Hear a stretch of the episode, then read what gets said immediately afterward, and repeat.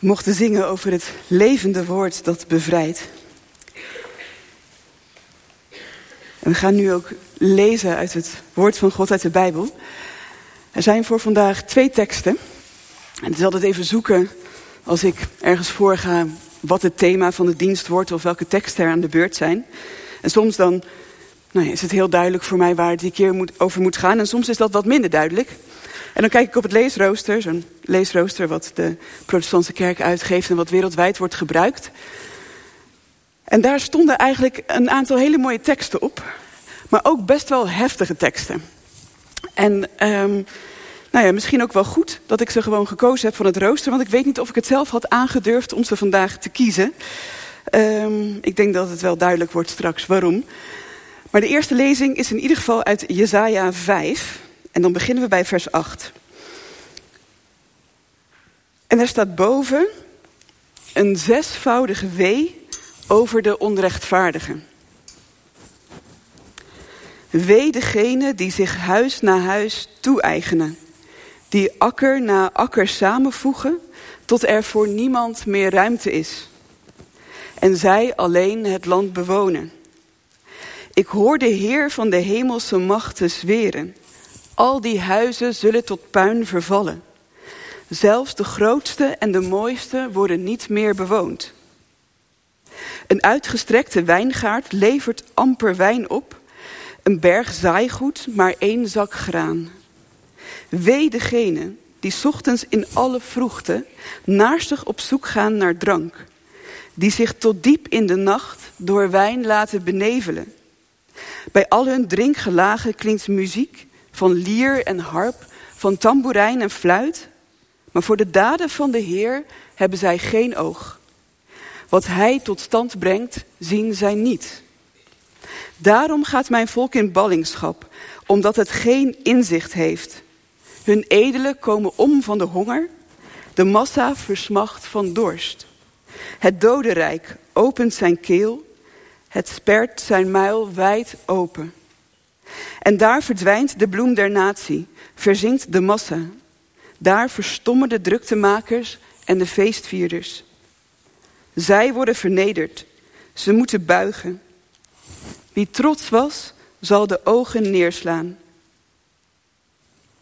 De Heer van de hemelse machten is verheven in zijn oordeel. De heilige God toont zich heilig in zijn gerechtigheid. Stevige taal van Jesaja. Deze, dit zesvoudige W. Dat gaat nog even verder, maar voor vandaag stoppen wij hier. En we lezen verder in het Nieuwe Testament, in het tweede deel van de Bijbel. En daar lezen we een verhaal wat eigenlijk heel veel te maken heeft met dat wat we net lazen. We beginnen bij vers 19. Er was eens een rijke man die gewoon was zich te kleden in purperen gewaden en fijn linnen en die dagelijks uitbundig feest vierde. Een bedelaar, die Lazarus heette, lag voor de poort van zijn huis, overdekt met zweren. Hij hoopte zijn maag te vullen met wat er overschoot van de tafel van de rijke man. Maar er kwamen alleen maar honden aanlopen die zijn zweren likten. Op een zekere dag stierf de bedelaar en hij werd door de engelen weggedragen om aan Abrahams hart te rusten. Ook de rijke stierf en hij werd begraven. Toen hij in het dodenrijk, waar hij hevig gekweld werd, zijn ogen opsloeg, zag hij in de verte Abraham met Lazarus aan zijn zijde. Hij riep, Vader Abraham, heb medelijden met mij en stuur Lazarus naar me toe. Laat hem het topje van zijn vinger in water dopen om mijn tong te verkoelen, want ik lijd pijn in deze vlammen. Maar Abraham zei, kind, bedenk wel dat jij je deel van het goede al tijdens je leven hebt ontvangen. Terwijl Lazarus niets dan ongeluk heeft gekend. Nu vindt hij hier troost, maar jij lijdt pijn. Bovendien ligt er een wijde kloof tussen ons en jullie, zodat wie van hier naar jullie wil, dat niet kan. En ook niemand van jullie naar ons kan oversteken. En toen zei de rijke man, dan smeek ik u, vader, dat u hem naar het huis van mijn vader stuurt, want ik heb nog vijf broers. Hij kan hen dan waarschuwen, zodat ze niet, net als ik, in dit oord van martelingen terechtkomen. En Abraham zei, ze hebben Mozes en de profeten. Laten ze naar hen luisteren. De rijke man zei, nee, vader Abraham, maar als iemand van de doden naar hen toekomt, zullen ze tot inkeer komen. Maar Abraham zei, als ze niet naar Mozes en de profeten luisteren, zullen ze zich ook niet laten overtuigen als er iemand uit de dood opstaat. Tot zover de schriftlezing.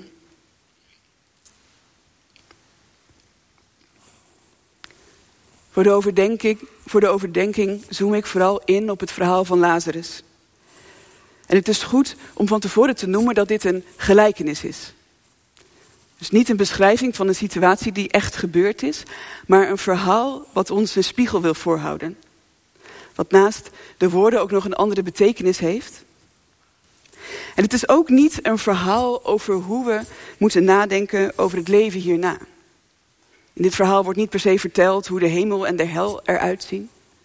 Het gaat om wat er gebeurt tussen Lazarus, de rijke man en Abraham.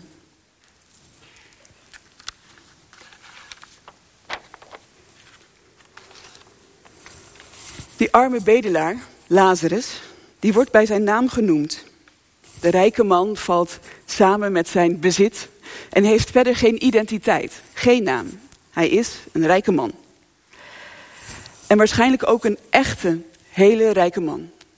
Want er wordt gezegd dat hij purperen gewaden draagt en kleren van fijn linnen en elke dag feest viert.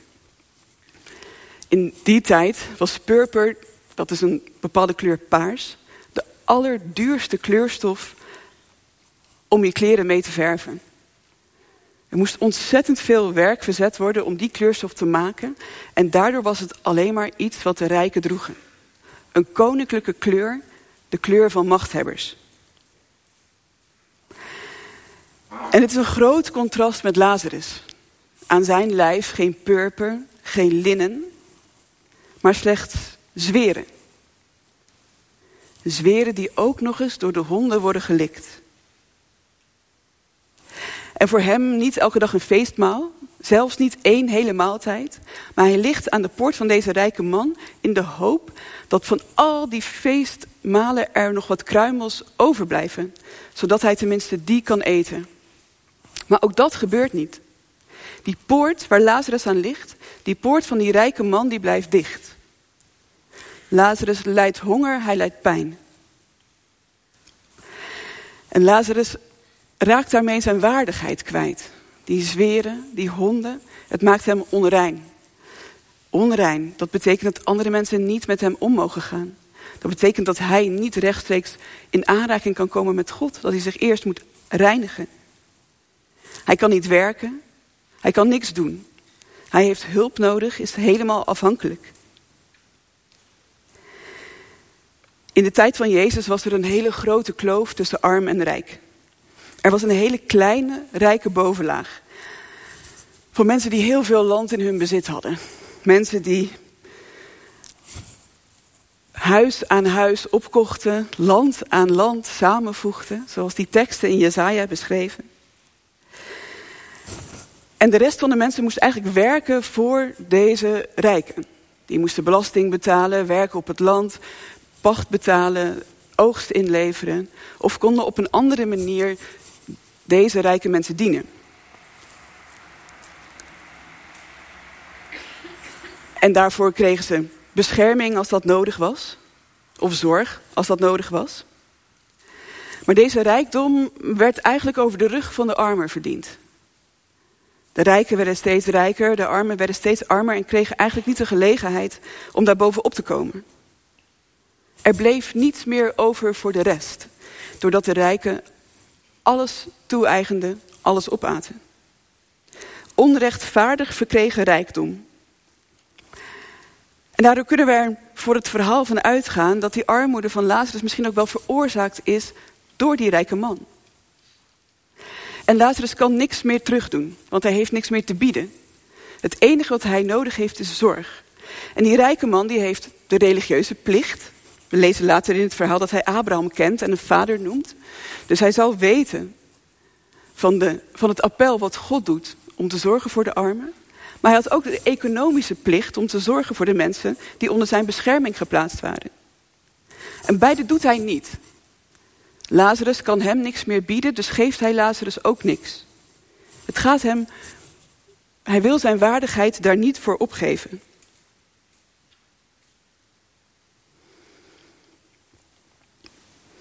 En dus blijft die poort alsmaar gesloten.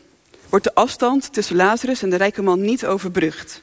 De rijke man kan hem helpen, hij moet hem helpen, maar hij doet het niet.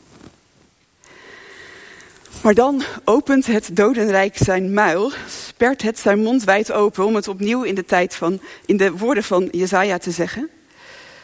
En komt de dood voor zowel Lazarus als de rijke man. En dan wordt alles omgedraaid.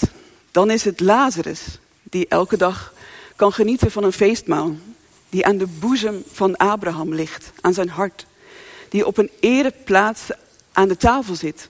En daar vol waardigheid en vol eer wordt ontvangen. En het contrast met de rijke man, die op een plek is waar hij pijn lijdt. Waar vuur is, waar het warm is, waar, waar hij dorst heeft. Waar hij net zoveel tekort heeft als dat Lazarus had toen hij voor zijn poort lag. En hij ziet in de verte Lazarus en Abraham en hij doet een beroep op Abraham. Vader, zegt hij nog, vader Abraham, help mij. Laat Lazarus naar mij toe komen en mij maar een kleine druppel, een kleine kruimel van het water geven, zodat ik mijn dorst kan lessen. En dan antwoordt Abraham, kind, vergeet niet dat jij in je leven alles al gekregen hebt. En dat het nu de tijd van Lazarus is. Alles is nu omgekeerd. En eigenlijk is ook dat best wel vreemd. Want ook hier doet Abraham dus iets heel tegenstrijdig. We kennen Abraham als een man van God, een rechtvaardige man, die gastvrij is. Die zorgt voor de mensen die aan hem zijn toevertrouwd. En hier doet iemand in nood een beroep op hem. De rijke man is nu de man in nood en hij doet een beroep op Abraham. En Abraham zegt, nee, dat kan niet. Ik kan je niet helpen. Hij zegt wel kind. Hij bevestigt het feit dat, ze, dat er een relatie is, maar hij helpt hem niet. En dan legt hij eigenlijk ook uit waarom. Hij zegt, er is een kloof ontstaan. Er is een kloof tussen jou, tussen jullie en tussen ons. Tussen de rijke man en de arme Lazarus. Daar is een kloof tussen ontstaan die niet te overbruggen is. Niemand van jouw kant kan onze kant op komen en andersom. En die kloof, die is er niet zomaar. Die heeft Abraham niet gemaakt. Die is ontstaan door het leven van de rijke man. In de tijd dat hij leefde, zorgde hij niet voor Lazarus. Opende hij niet zijn poorten, liet hij een kloof ontstaan tussen Lazarus en hij. En daardoor is ook die kloof in het dodenrijk ontstaan. Hij heeft het zelf gedaan. En die kloof is nu niet te overbruggen.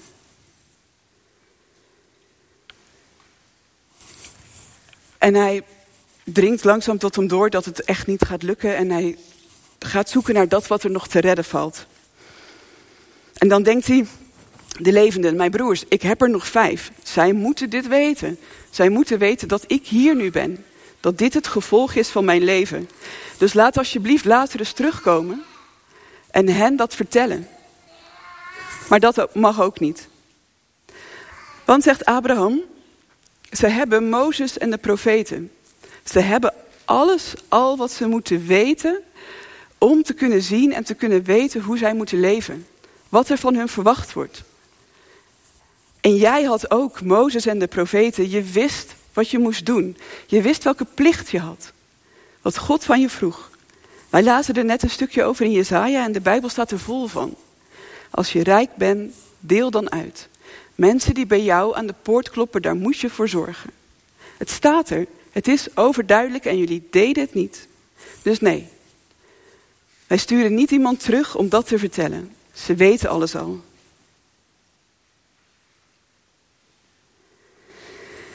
Stevige taal dus.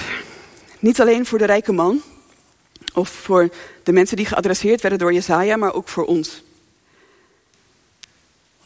Het lijkt erop dat de dingen die wij doen in ons leven dus consequenties hebben voor het leven hierna.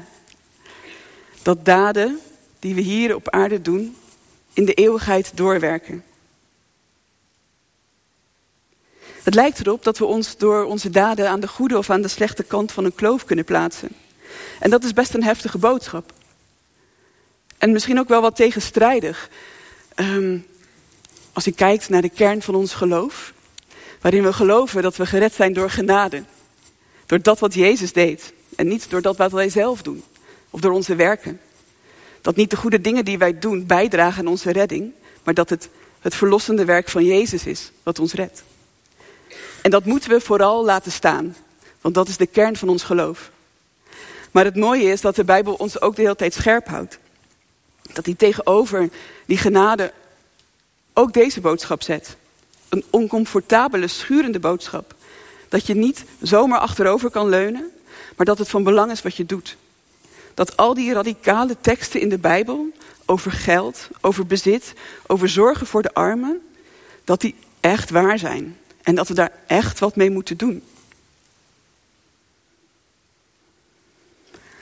Als je op Lazarus lijkt en het leven brengt je tot nu toe vooral ongeluk, dan mag je worden getroost door deze tekst. Weet dan dat dat niet is zoals God het bedoeld heeft. Dat in de wereld van God er recht gedaan moet worden aan jou. Als je wordt uitgebuit, als je het gevoel hebt dat je overal buiten staat, dat je niet mee mag doen in deze samenleving. Weet dat dat niet is zoals God het heeft bedoeld. En dat er een tijd komt dat er aan jou recht gedaan wordt. Maar als je op de rijke man lijkt,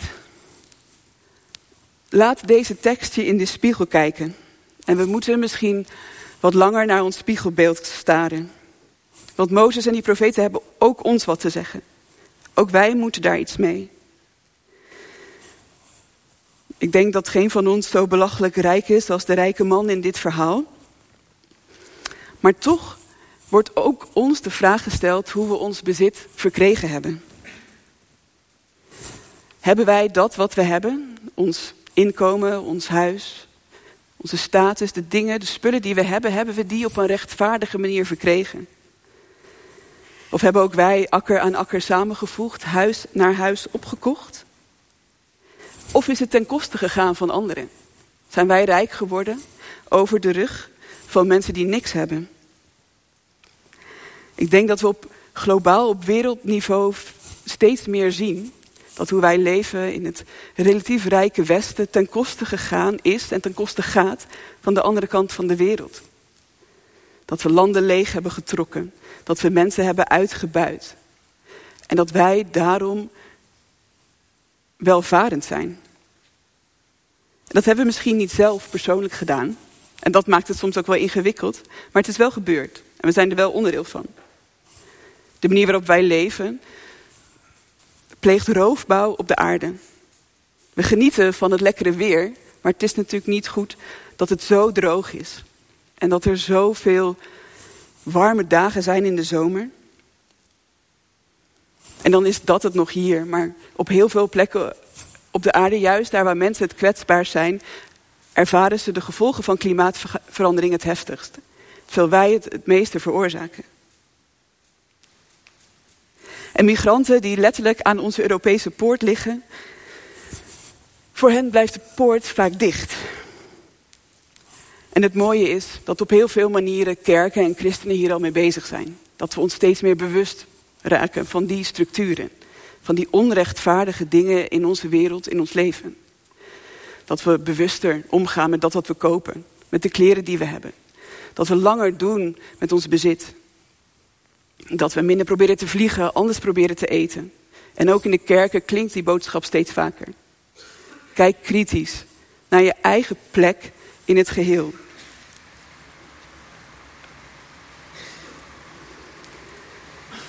Maar ook dichtbij en persoonlijk speelt die kloof tussen arm en rijk.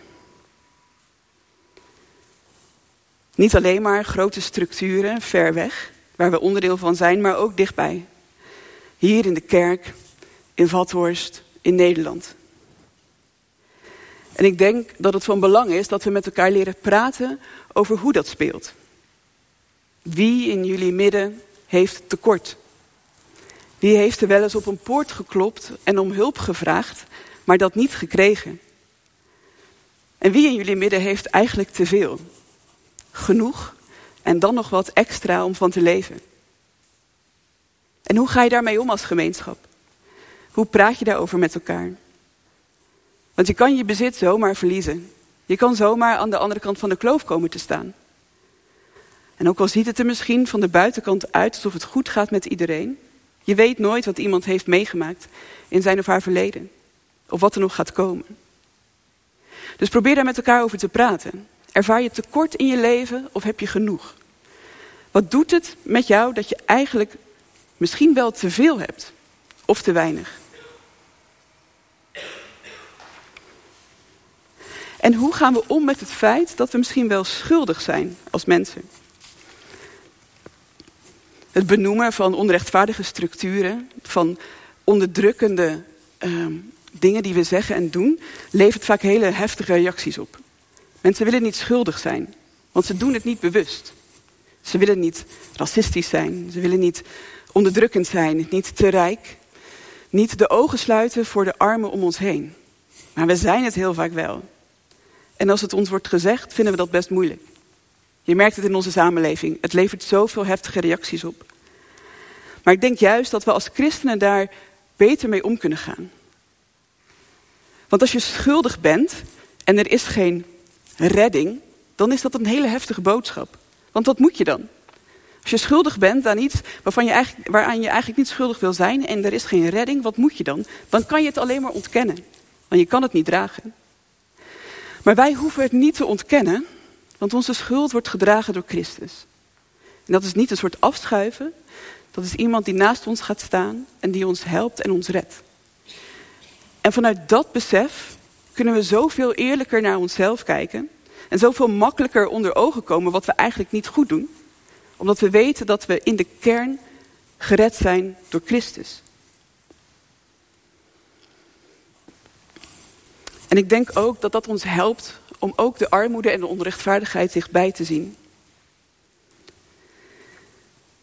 Want ook in ons land is heel veel armoede. Ik heb daar hier in jullie midden natuurlijk al vaker over verteld en jullie zijn zelf ook niet gek en zullen ook om je heen kunnen kijken. Maar er zijn veel mensen als Lazarus ook in ons land. Die honger hebben, die pijn lijden, die geen kansen krijgen of veel minder kansen dan mensen die hier in Amersfoort worden geboren of aan de andere kant van onze stad. Ook bij ons is er een kloof tussen arm en rijk. En zoals het nu gaat, worden de armen alleen maar armer. En dat kan niet. Dat kunnen we eigenlijk in ons land niet laten gebeuren. En als ik dat vertel, hier of op andere plekken, dan hoor ik, krijg ik vaak twee verschillende reacties. In eerste instantie een soort verbazing. Van, is dat echt zo? Zijn er echt zoveel armen in ons land? Dat zou toch niet hoeven? We hebben zoveel goede regelingen. We zijn zo rijk. Er is genoeg. We hebben een overheid die zorgt voor mensen. Er zijn uitkeringen, er is een voedselbank. Het hoeft toch niet? En tegelijkertijd ook wel het wantrouwen. Want hoe, hoe komt het nou dat je arm bent? Is dat niet je eigen schuld? Werk je dan niet hard genoeg? Maak je geen misbruik van allerlei regelingen die er zijn? Er zijn toch ook mensen die zich uit achterstandssituaties heel hard omhoog kunnen werken. Waarom lukt het jullie dan niet? Dus ergens ongeloof en verbazing, maar ook een bepaald wantrouwen. Hoe kan dat nou? Heb je die armoede niet aan jezelf te danken? En ik denk dat het van belang is dat we elkaar ontmoeten.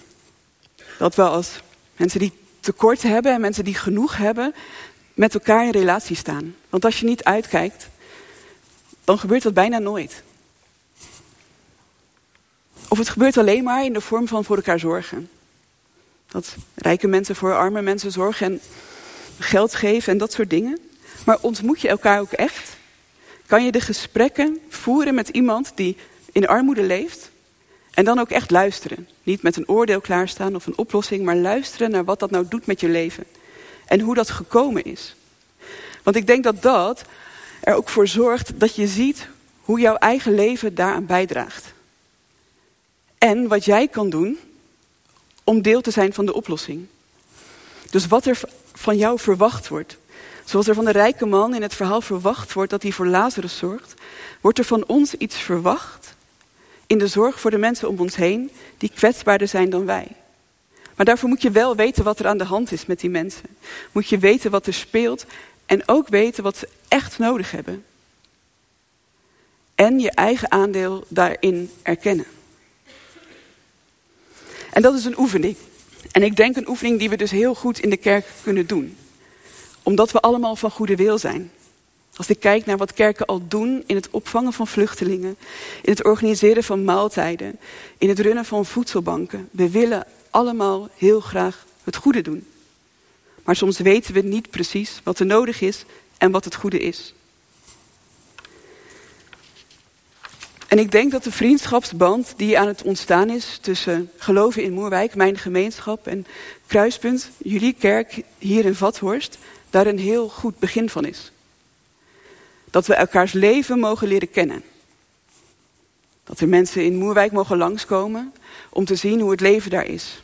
Dat we verhalen met elkaar mogen delen over wat God doet in ons leven, over hoe goed het is, maar ook waar we mee worstelen en wat moeilijk is.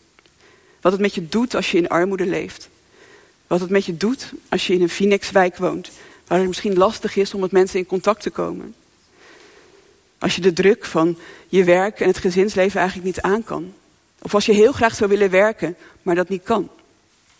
Wat doet dat met je en kunnen we dat met elkaar delen? Zodat we weten hoe we hulp moeten bieden. Dat we weten waar we ons leven kunnen veranderen, zodat we die kloof overbruggen. Dat we niet opgezadeld worden met de consequenties van een eeuwige kloof, die we niet meer kunnen overbruggen. Dus laten we dat doen.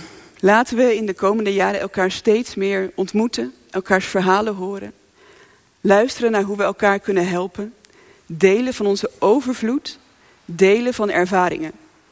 Omdat we elkaar daarmee helpen God beter te dienen en beter voor elkaar te zorgen. Amen.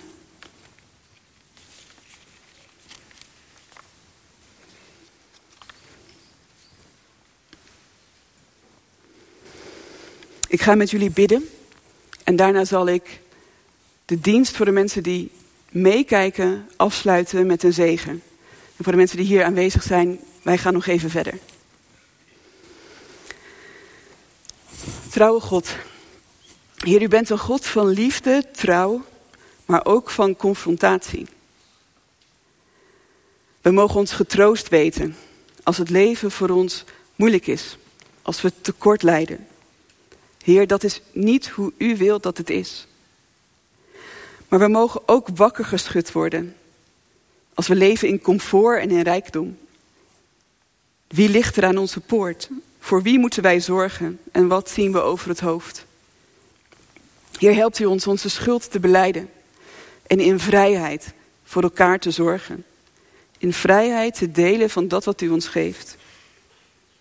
Heer, want wij mogen leven vanuit de redding die u ons geeft. Vanuit de verlossing die u ons biedt. U zorgt voor ons.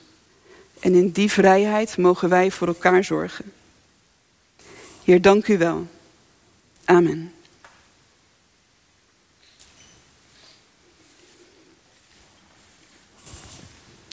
Dan sluit ik af met een zegen. De genade van onze Heer Jezus Christus, de liefde van God en de gemeenschap met de Heilige Geest zijn met u allen. Amen.